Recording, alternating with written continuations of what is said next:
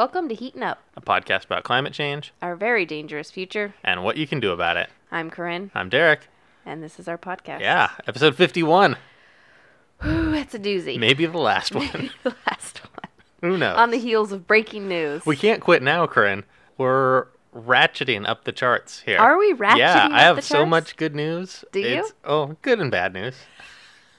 It's always good and bad news. It's never good news. But first, let's get into what your day's been up. I know that today, whatever was going on has all been interrupted with this afternoon late-breaking news. In the last 45 minutes. Yeah, that RBG has died. Though it was inevitable and expected, you never wanted it to happen. Some part of you thought, maybe she lives to 102. Who knows? Sure. I feel like you were saying right before we recorded, I harbor a little resentment. Exactly. I love the gal. I think she's done some great work in her time. I don't understand her friendships with the other people in the Supreme Court. But I'm a little upset that she held out for a principle. That basically she didn't retire in Obama's second term. She didn't retire from Obama because she wanted a woman president to pick her. And, maybe... That was some hubris. Hop off that high horse you got there. Save America.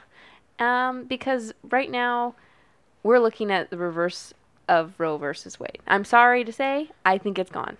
Yeah, the only chance is if somehow Biden pulls out a miracle victory and Trump isn't allowed to railroad in a pick before. It is going to be a tough to do in 2 months, I guess. But and they did stop Barack from when. Whatever. Yeah, but that doesn't matter. It's do as I say, not as I do. I know.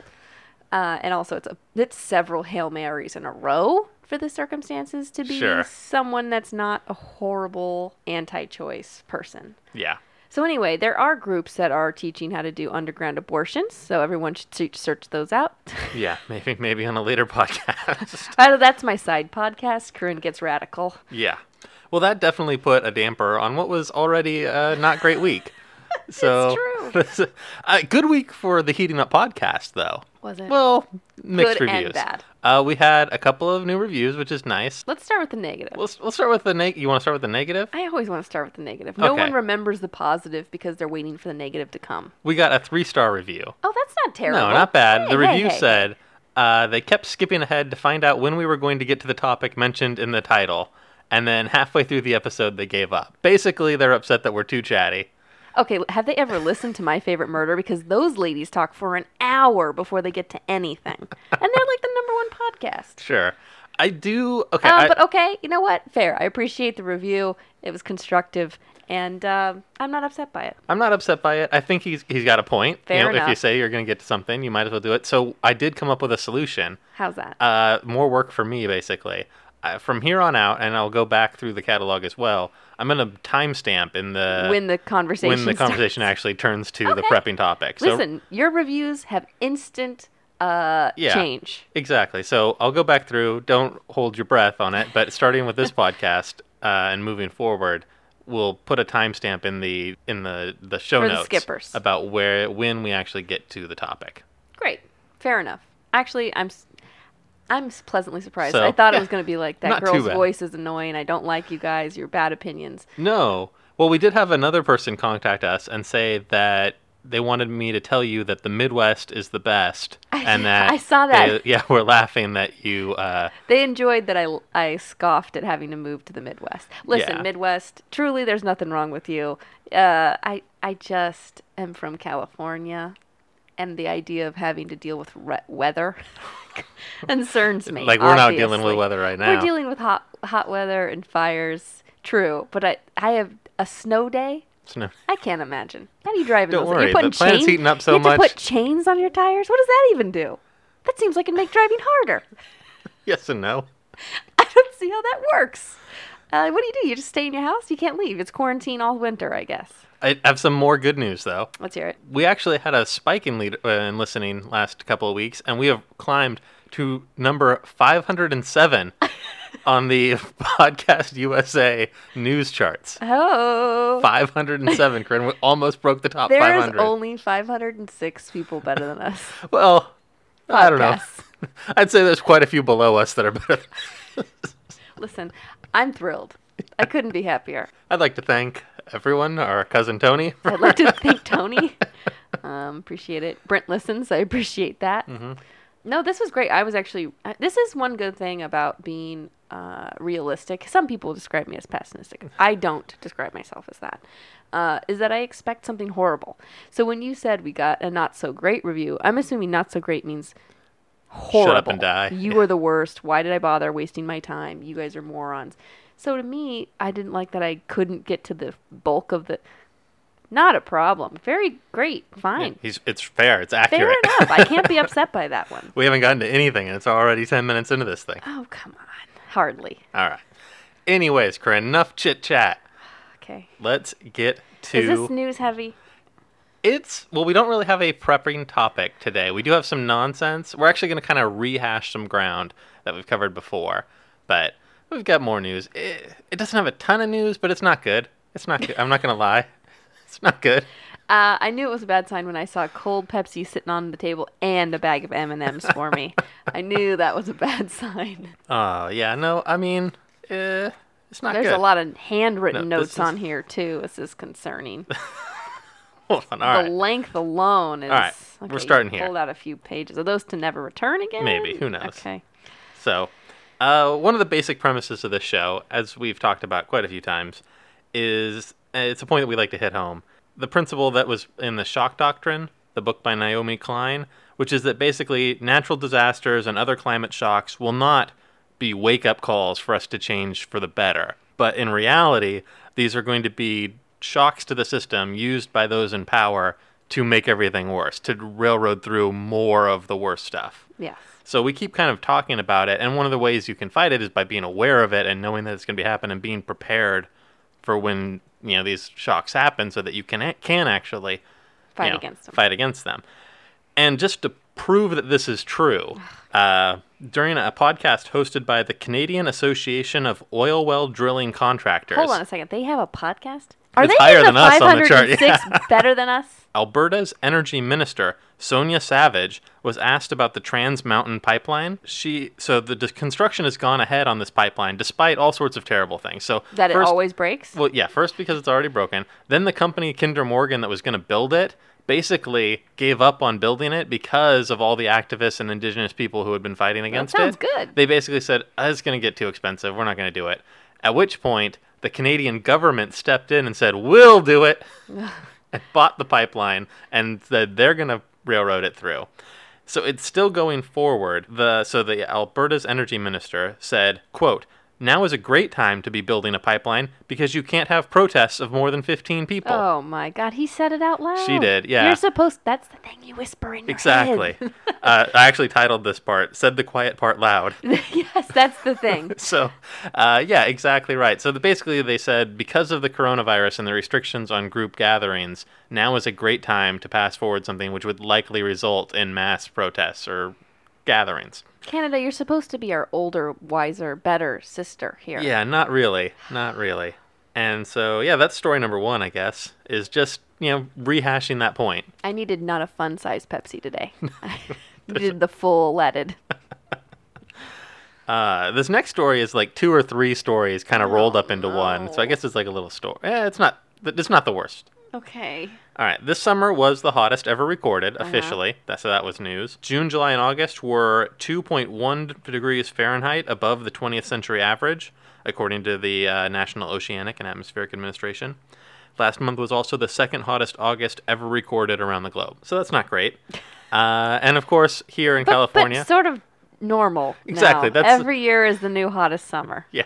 It's so hot now. Yeah. So it's that hot, and... Obviously, that has many, many results, including the fact that the entire West Coast is on fire. And we're going to talk more about that later on in the podcast, but just know that your friend Donald Trump visited Sacramento this past week. I did know that. And I know that you were out there with your MAGA hat on, supporting the president as he gazed out at the burning ruin of our state. And told us it was our fault. Yeah, he did repeat that bizarre claim that he makes where basically the forests are on fire because we don't rake them enough. Okay, please continue. But we're moving on. That's not even That's old. I don't know where to get to that. But what happened is, so he had a roundtable discussion with a bunch of, people at the Air Force Base up north of Sacramento. And at that discussion, somebody told him that they really hoped he would take the information about climate change seriously, you know, because that's what's causing all these fires. And Donald Trump said, "It'll start to get cooler, you just watch." He did say that. And so the California environmental official who challenged him basically said, "I wish science agreed with you," is what he said flat out. And then Trump said, "Okay, well, I don't think science knows, actually." This was the actual quote from our president. He is a really smart guy. Yeah. Meanwhile... You know what? Eloquence is what he is just synonymous with. Meanwhile, Joe Biden said that the destruction and mounting death toll of the fires require stronger presidential leadership, and he labeled Donald Trump a climate arsonist. You know, I think the only route he can go is just to say how bad Trump is, not really how good he is. I think that's his only true best route. His big selling point is not Trump. Is not Trump. It's not, "I'm really great. I wasn't your number one pick. Doesn't matter. I'm not Trump," is all he's basically. He's just winking that. You have no other choice. I'm not Trump. All right, Karen, this next story I labeled 20 Years of Absolute Failure. Is this recycling? No. Well, yes, it's everything.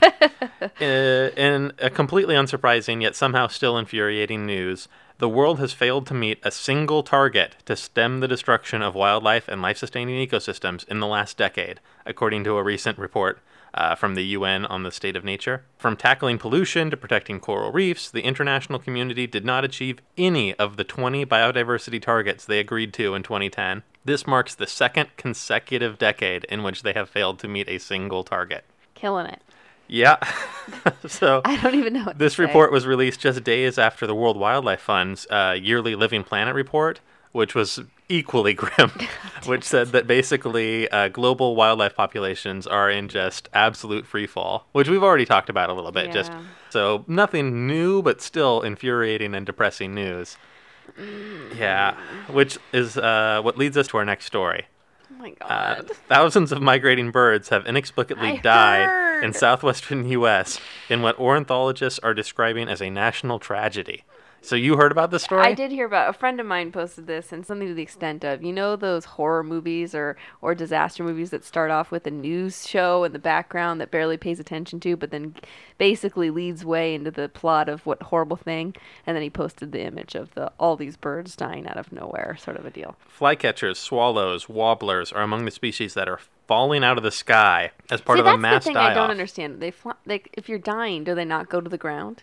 If they know they're dying? There's a little bit of both. Basically, these are migrating birds. So this mass die-off has spread across New Mexico, Colorado, Texas, Arizona, and farther north all the way into Nebraska, and growing concerns that it could be hundreds of thousands of dead birds already. Many carcasses that they've discovered have very little fat reserves or muscle mass left. Basically, the birds are trying to migrate south on so little... Are they starving? Basically, yeah, they're starving to death. They've basically gone till they can't go no more, and they're falling out of the sky. Ugh. So there's a couple of things that play into this, all of it climate change related. As we said, they're long-distance migrants flying south from tundra landscapes. During this migration, it's crucial that they land every couple of days to refuel, right? Because if you're a bird with, you know... It's a lot of exertion here. A lot of exertion for something whose heart is like the size of an M&M, right? Is that? Yeah, so these things need fuel, they need food and water. And, of course, the entire western half of the United States is on fire right now. Not a lot of foodsies. So not a lot of safe places to land. There's smoke everywhere, making it really difficult to find food or whatever.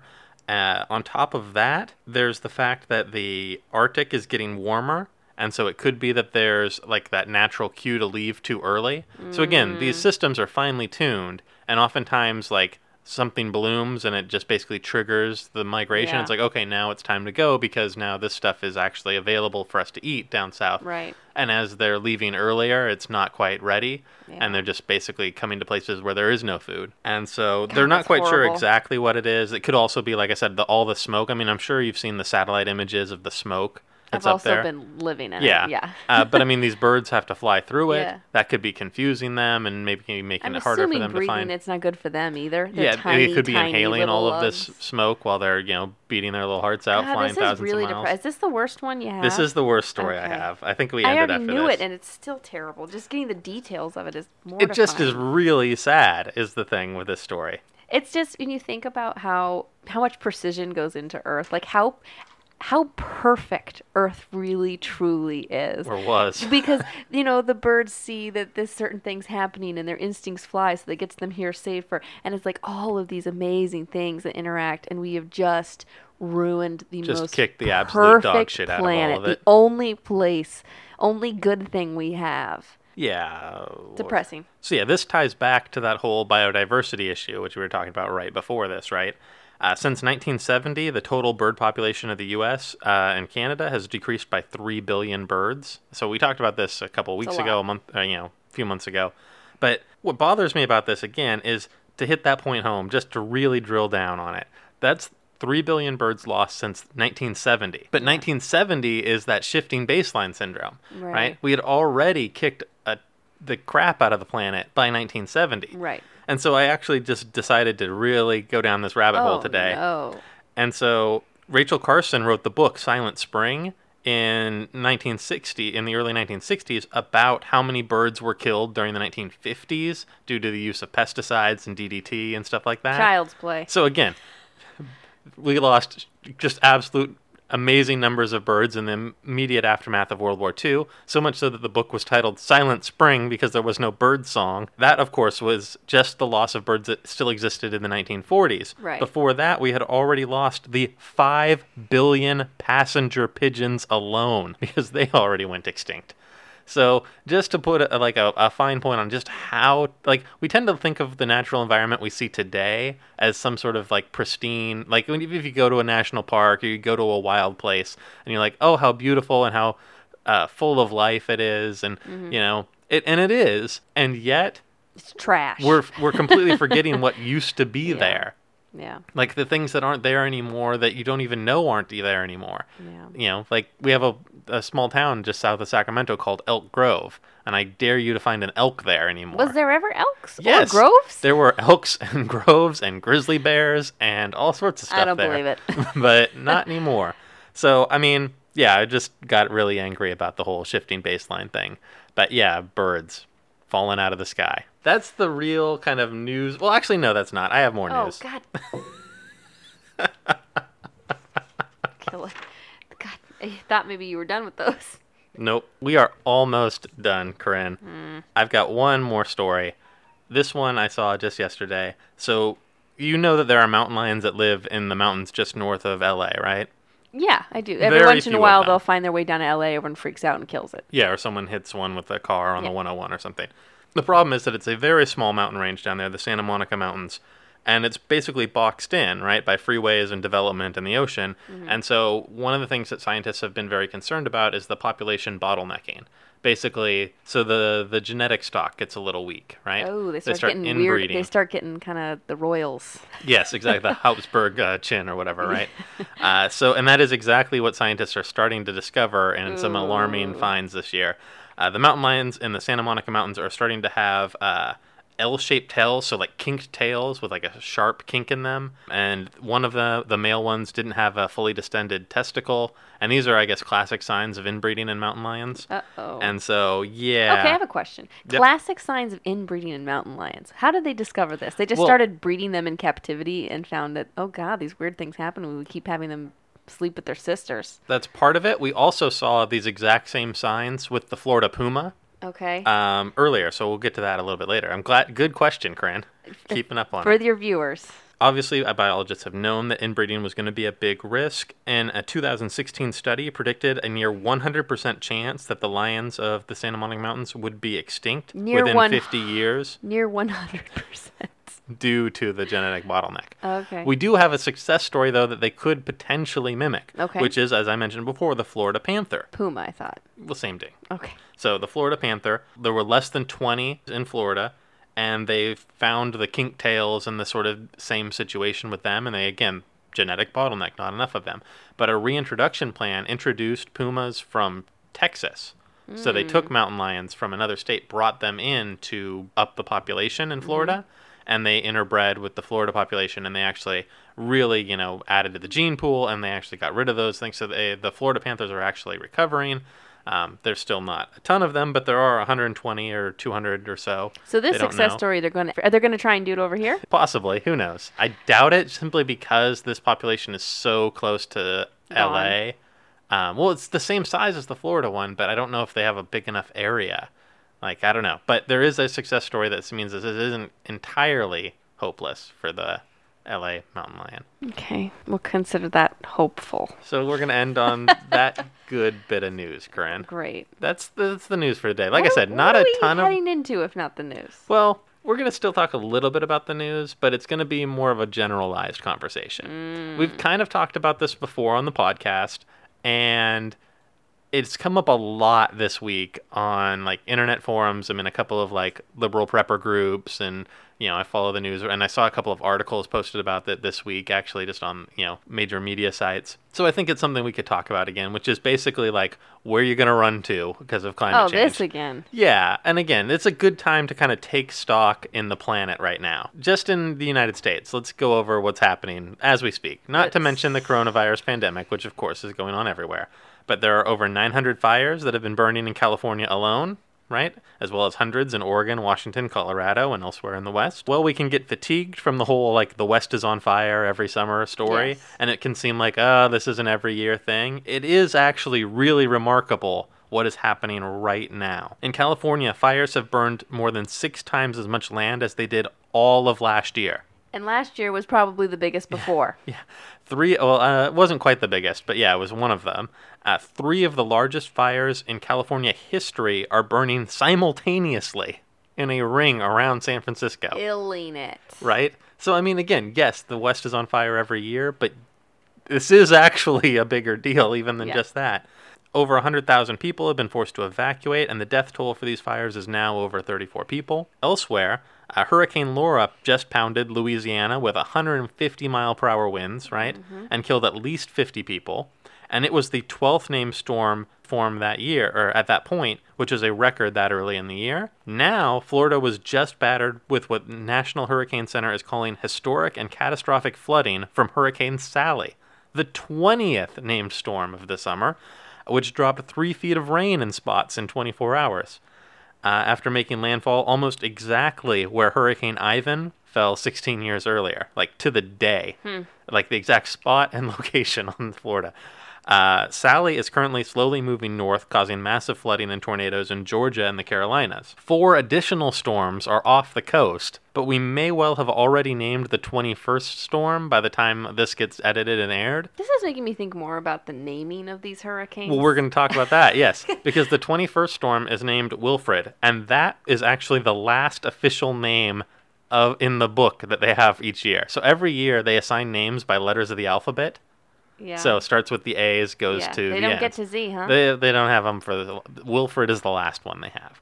That's the last hurricane. No more hurricanes, guys. We can't do it. 1 year in the past. So the record year for hurricanes, they actually did what we're going to have to do this year, which is move on to the Greek alphabet.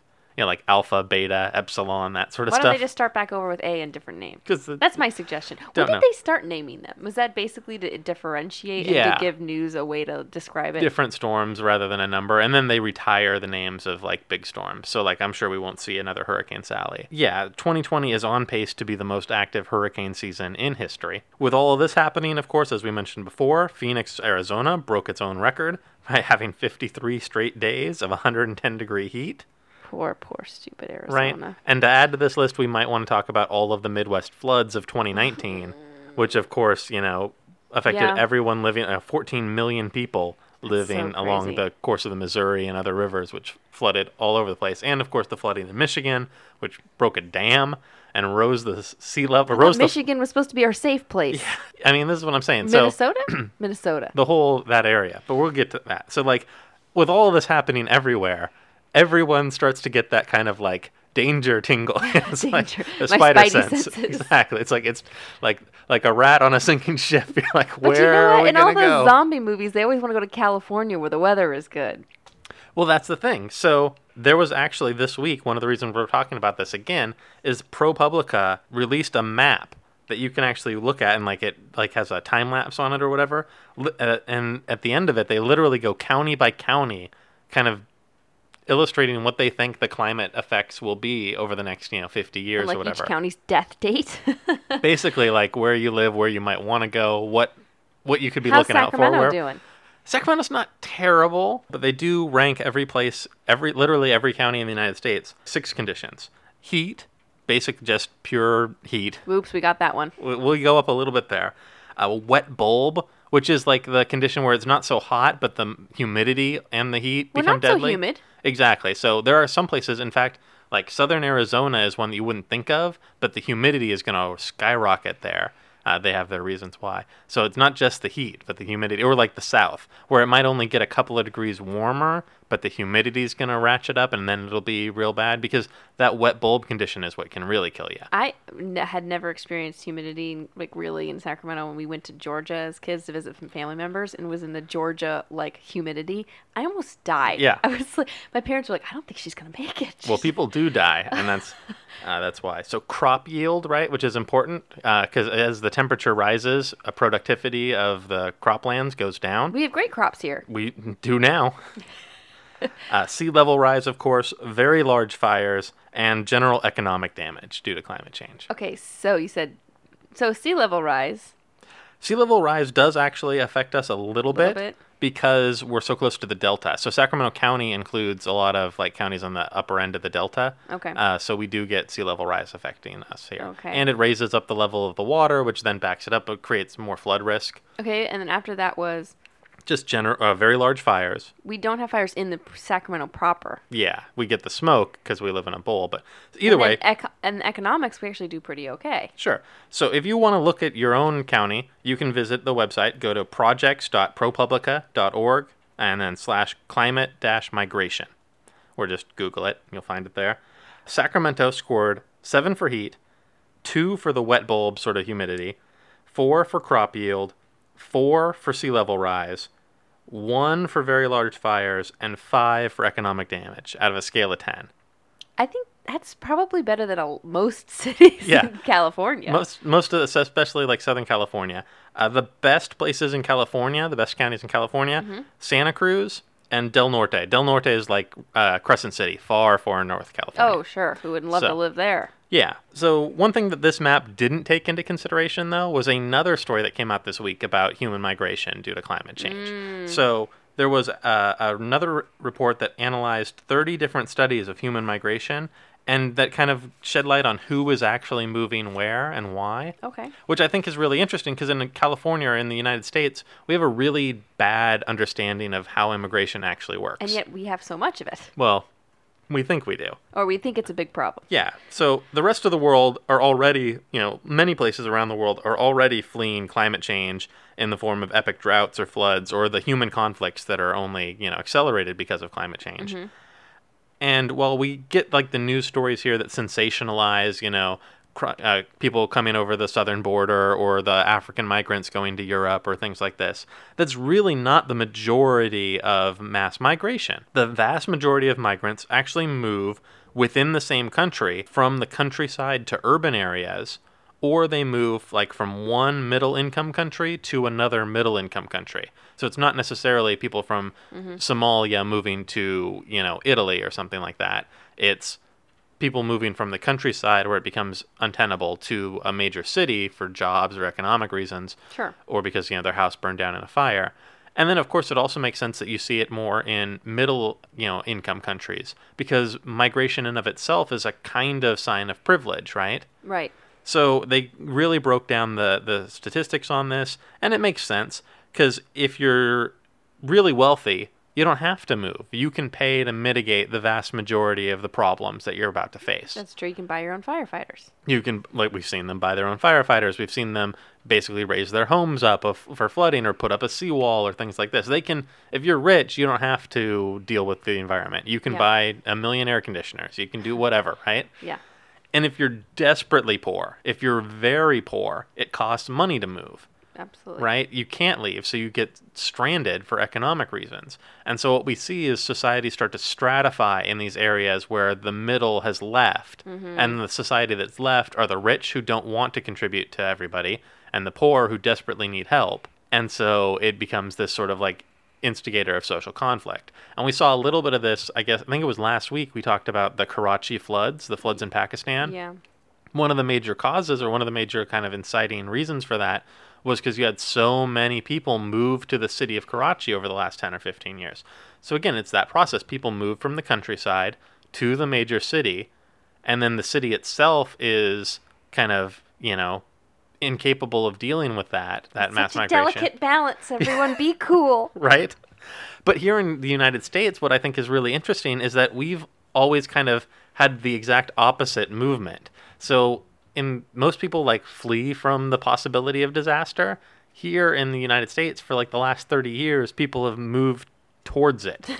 So we America. Yeah, like the fastest growing cities in this country have been Phoenix and Vegas or Houston, where the hurricanes have hit, or, you know, LA, obviously. So cities that are in desperate danger of climate change are actually the cities that have been growing the fastest. And because, you know, a part of it is relative wealth, right? Right. People are like, I can live in Phoenix when it's 110, I'll just have the air conditioning on or whatever. It's cheaper to buy a house. I can spend that extra money on AC. Right. But that's going to self-correct at some point, mm-hmm. right? And then it's like, where are you going to go? Where are these? Where and like what I think that first map doesn't take into a consideration is the fact that everyone is going to be moving. So right. of course it listed like Vermont as a place that's going to be great, right? Because it doesn't have that many effects of climate change. But if all of the people from New York moved to Vermont, yeah. you know what I'm saying? Yeah. Like, is Vermont really going to be that great of a place to go to? Where can you go? Where should you go? So again, the places where it, you know, they suggest are going to be least impacted are the places we already know, you know, like Upper Peninsula, Michigan, or Minnesota, Vermont, you know, the Pacific Northwest in some cases, although fire is a bigger deal. Which you'd think they wouldn't have so many issues with fires. Should be very wet. Well, that's not happening right, as much. Right, I know. So, yeah, I mean, when the rainforest can catch fire. It's a pretty bad sign. Yeah. But, yeah, I mean, I think that that's kind of interesting, the way that, like, Jacksonville, Florida is one of the biggest growing cities in America over the last 20 years. Who is moving to Jacksonville? Tons of people. It's been on It is a joke on the Good Place. How are you people doing this right now? But, I mean, I think the point. Like, but that's a city that's going to just get rocked by hurricanes for the next, you know, forever. And I do see a lot this year, and I understand why. With 2020, everyone's like, oh, man, can't wait for this year to be over.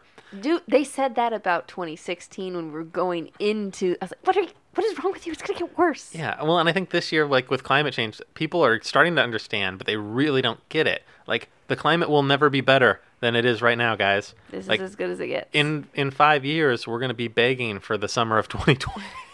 God. Like, it's sad, but true. Mm-hmm. So getting prepared now is really, really important, I think. So, Corinne, I'm going to ask you again, where would you move if you were going to move anywhere? You, like you said, you're a California person. I'm not middle class, Derek. I'm staying in. But you're not desperately poor. I'm poor. You're pretty poor, but you just bought an exercise bike. You're okay. Well, I'm fat, too. Get on that bike. Head north. Head north. Doesn't really go far. I plan is to stick it out. And most people stick it out, right? No matter what, they're just going to stick to what they know. Unless there's a sudden exodus of my family leaving, I'm sticking it here. I would love to go to Crescent City, but I have no plans to go anywhere. And I understand that probably sounds crazy, but Sacramento's not that high of a score. This is manageable. It's going to get hot, but and I know it. The devil, you know. Definitely, I think that's true. I think a lot of people are all. I do find that funny with natural disasters, because here in California, we've talked about a million disasters. One thing we haven't really talked about much on this podcast, earthquakes. In large part, because they're not really a climate change disaster for the most part, although fracking and stuff does cause it. But the California earthquakes are just simply fault line natural. I haven't experienced all that many earthquakes in my life, and most of the time when I had experienced them, it was in Southern California. Sure. So up here in Northern California, I don't think I've ever been in an earthquake that I've noticed. San Francisco's had a few. Right, sure. San Francisco has, but I haven't experienced it. But one of my point is, if you talk to someone from like Oklahoma, and you tell them you live in California. Earthquakes. They're scared. Like, but for me, I think of Oklahoma, and I'm like, I'm going to get killed in a tornado. Exactly. Right? Like, it really is the devil you know. Certainly. Like, I can accept the risk of an earthquake. To me, it's you get under a table. Yeah. Real quick. But again, people in Oklahoma will accept the risk of tornado in the way that they don't accept. Build a little house underneath your house that you go to. That sounds so much worse. I don't know. I'm just saying, it is a bit the devil you know. It is. But at some point, though, there's going to be major parts of this country that are going to have thousands and millions of people internally displaced, right? And we don't count that as migration, really. Mm-hmm. But it's internal displacement. It's someone from one part of the country to another part of the country. Hold on a second. Where are you moving to? The Arctic Circle. Okay. Just get the jump on everything, because if we just move to Crescent City in 10 years, we're gonna have to move again. Yeah, but then we're getting used to the idea of moving. Get all the way up there and get there first. Get Barrow, Alaska. We're gonna go to Alaska, aren't we? Exactly. Oh man. I've been saying it since I was 12. Go to Alaska. Have you? Every time I had to do a state report in school, Alaska. Oh, you would love it. Love it. No, I don't know. I mean, I just think it's an interesting question, and obviously it's a question without a real answer, because it does depend, like you said, on so many personal factors. Mm-hmm. Where do you have family? Where is there opportunities for work? Where is there... These things really do matter. Big you time. Can't just look at a map and say, oh, well, that makes northern Minnesota is the best place, so that's where I'll go. If you don't know a soul there, you don't have an opportunity to work there. We're picking up friends real easy. Yeah. You know, these are things that really do matter. They do. And some point, desperation forces you to go to some place. For the most part, you go where family is or friends or economic opportunity. And so that's going to make way more of a difference. And then you learn to just deal with whatever that risk is. Yeah. But I do think it's good to be prepared and kind of know what's coming. And so checking out that map, the ProPublica kind of zip code thing, is a good way to do it. And they kind of go over how things are going to change for everybody. So yeah, I mean, this was just in the news a lot recently this week, so I figured we could talk a little bit more about it. Didn't really have a prepping topic this week because... We can't talk about Pen 15 having Season 2 starting today. Have you not watched Pen 15? No. Oh, for the love of God, Derek. Season 1, I'm sure I've talked about it, is about two girls in 7th grade in the year 2000. Guess what year I was in 7th grade? The year 2000. It is perfect nostalgia meets hilarity, warmth, sadness, everything you can imagine. Season 2 today. The Mandalorian Season 2 is the end of the month, end of October. Not so interested. I mean, Premier League soccer's back. Mo Salah scored a hat trick. I mean, we talk about that on our other podcast, Mo Salah Today. It could just have you talking and then me sighing. It's basically this podcast. Of me sighing. Yeah, it's actually pretty similar. But I would have nothing to say about soccer. Oh, dear. No, that was basically all I had. I do have another topic if you want to do some more nonsense. Well, maybe. Let's try it out. Okay. All right. So regular listeners know that I have become increasingly concerned about what will happen in the post-election. Oh, yes. Yes. So more developments on this front this week really made me start to think about this. Roger Stone? Well, Roger Stone is one of them, but I just want to remind everyone... Derek's going into his really dark face. Yeah. This was a week of just internet rabbit holes that are not good for me, not good for my corona depression or my regular depression. Face that I can only describe as Derek feels bad even telling me about it. And actually, Derek gets so much delight from destroying the light in my heart that I know it's so deep, he actually feels bad telling me about it. If you remember back, Corinne, to when Donald Trump was not even the Republican nominee, he was just... Another world ago. Yeah, so long ago, but he was just the clown running for president, and most people thought he was a buffoon. Everyone thought, oh great, if he wins, Hillary's got it in the bank. As much as I love to say I told you so, at that moment, I predicted that Donald Trump would not only cruise to win the election, but would win a second term. And I have not strayed from that prediction. Even now, I believe Donald Trump will actually win a second term. But it is in the air. Possible. It's possible he might lose. Anything is possible. And right now, as horrendous as a second Trump term will be, the possibility that he won't win and what happens immediately after that is maybe more concerning. My best case scenario is your worst case scenario. Okay, let's hear it. Because there has been a lot of speculation that Trump may try to invalidate or refuse to accept the results of this election. Not speculation. He's flat out said it multiple times since before the first election. Yeah, just yesterday he tweeted that we may never know the winner of the election that has not yet happened. He...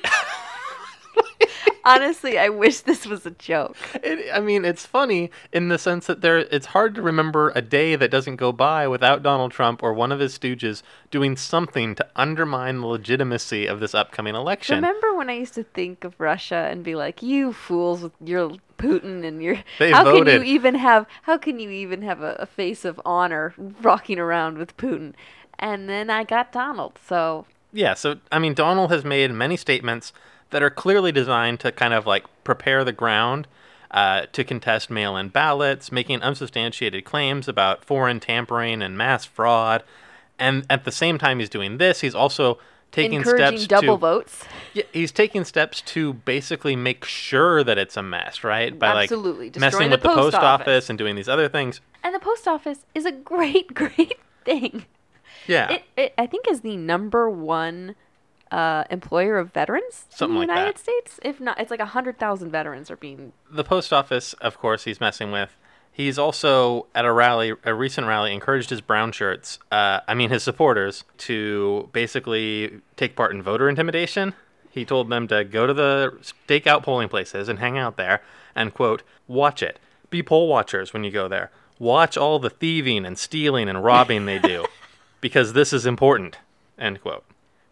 His former lawyer, Michael Cohen, when he, testified against Trump, mm-hmm. He was asked, why, for years you were his, his right-hand man, what are you doing? His primary reason for testifying against Trump was because he thought that there would never be a peaceful transfer of power if Trump loses the next election. Oh, my God. So, this is a guy who knew him as well as anyone, feared the situation. Well, okay, here's my question. He refuses to go. What happens then? Because this has never happened. So, yeah, right? There's a couple of... Well, so, yeah, what's supposed to happen is what, cooler heads may prevail, right? So let's say this does happen. Let's say Trump decides that, he doesn't want to accept the results of the election if he loses, right? Mm-hmm. In theory, conservative writer Jonah Goldberg basically said, refusing to leave wouldn't give him special powers, like refusing to take off the one ring to rule them all. Refusing to leave would make him the crazy guy the Marines escort out of the building. Right. That is what is supposed to happen. In theory, it should be cut and dry. If he loses the election and he actually tries to stay, the military would just take him out of the White House. But not if he tells them they can't? But here's the thing. Even if the military does that, if Donald Trump refuses to accept the results of the election, at least 1/3 of the American population will also refuse to accept the results of the election. True. Which is actually why Hillary Clinton made a big deal about her actually peacefully accepting the loss. Sure. And so this summer, a bipartisan group of former government officials, political professionals, lawyers, journalists, they actually held a war game sort of thing where they scenario out things. Yeah. And what might go wrong for the election. And basically, it was called the Transition Integrity Project. So you can Google that, Transition Integrity Project. Okay. And you can see, but the results were alarming. Basically, it said anything short of a clear Biden victory in both the Electoral College and the popular vote is going to result in some turmoil in this country. Certainly turmoil. Either way, it's going to be bad, yes. Yeah. And so, and it may not even be, let's say Donald Trump wins, but there's a contested congressional election. Right. And Donald Trump refuses to accept that a Democrat beat a Republican in a contested House seat or something, right? Yeah, I didn't even think about that. What's going to happen in a situation like that, right? Because, again, 30% of the population, it just rolls with whatever the fuck he says. Yes. So if he says it's fake news that this person didn't win, he'll believe it. There may be a big difference between this happening in the presidency and this happening down ticket in some way or whatever, right? Right. And... hysteria can lead to a lot of bad places, and it may not be great to yell fire in a crowded building or to scream that this could be happening, because it does kind of erode the public trust. Mm-hmm. When you're smelling all this smoke, when he's literally saying it, and his Roger Stone just said that he should declare martial law if he loses and take over. And Roger Stone's an idiot a-hole, but the fact that he's not alone in making those kind of statements, other mm-hmm. people, the media, other there's a lot of smoke out there, not just from the fires. It's, it's really something that's very concerning to me. Yeah. And what is your moral obligation in a situation like that, right? So as just a citizen of the United States, or, you know, as someone who lives here, and the president refuses to leave, or...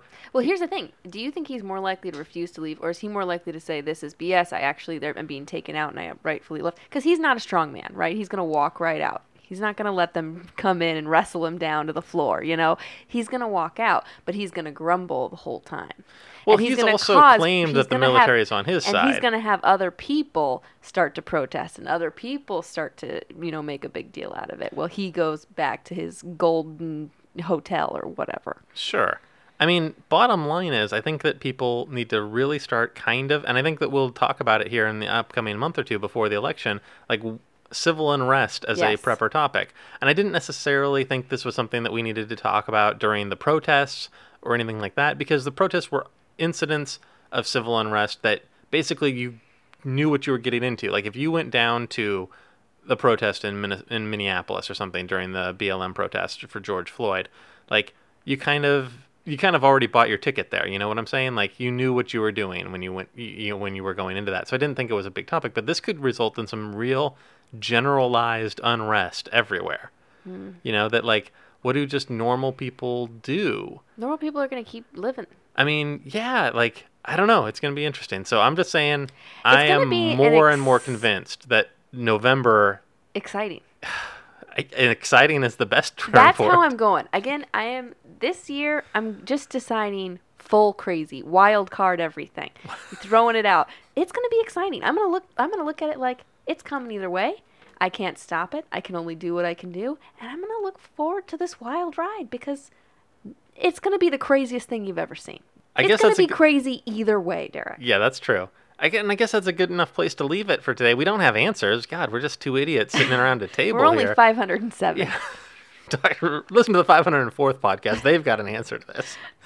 But yeah, no, I mean, I was just thinking about that again this weekend. Like I said, going down that rabbit hole and just looking at all of the statements from Trump and Trump, you know, mouthpieces and just the groundwork that's being done and like what actual serious, legitimate people are saying. Because it's not just me.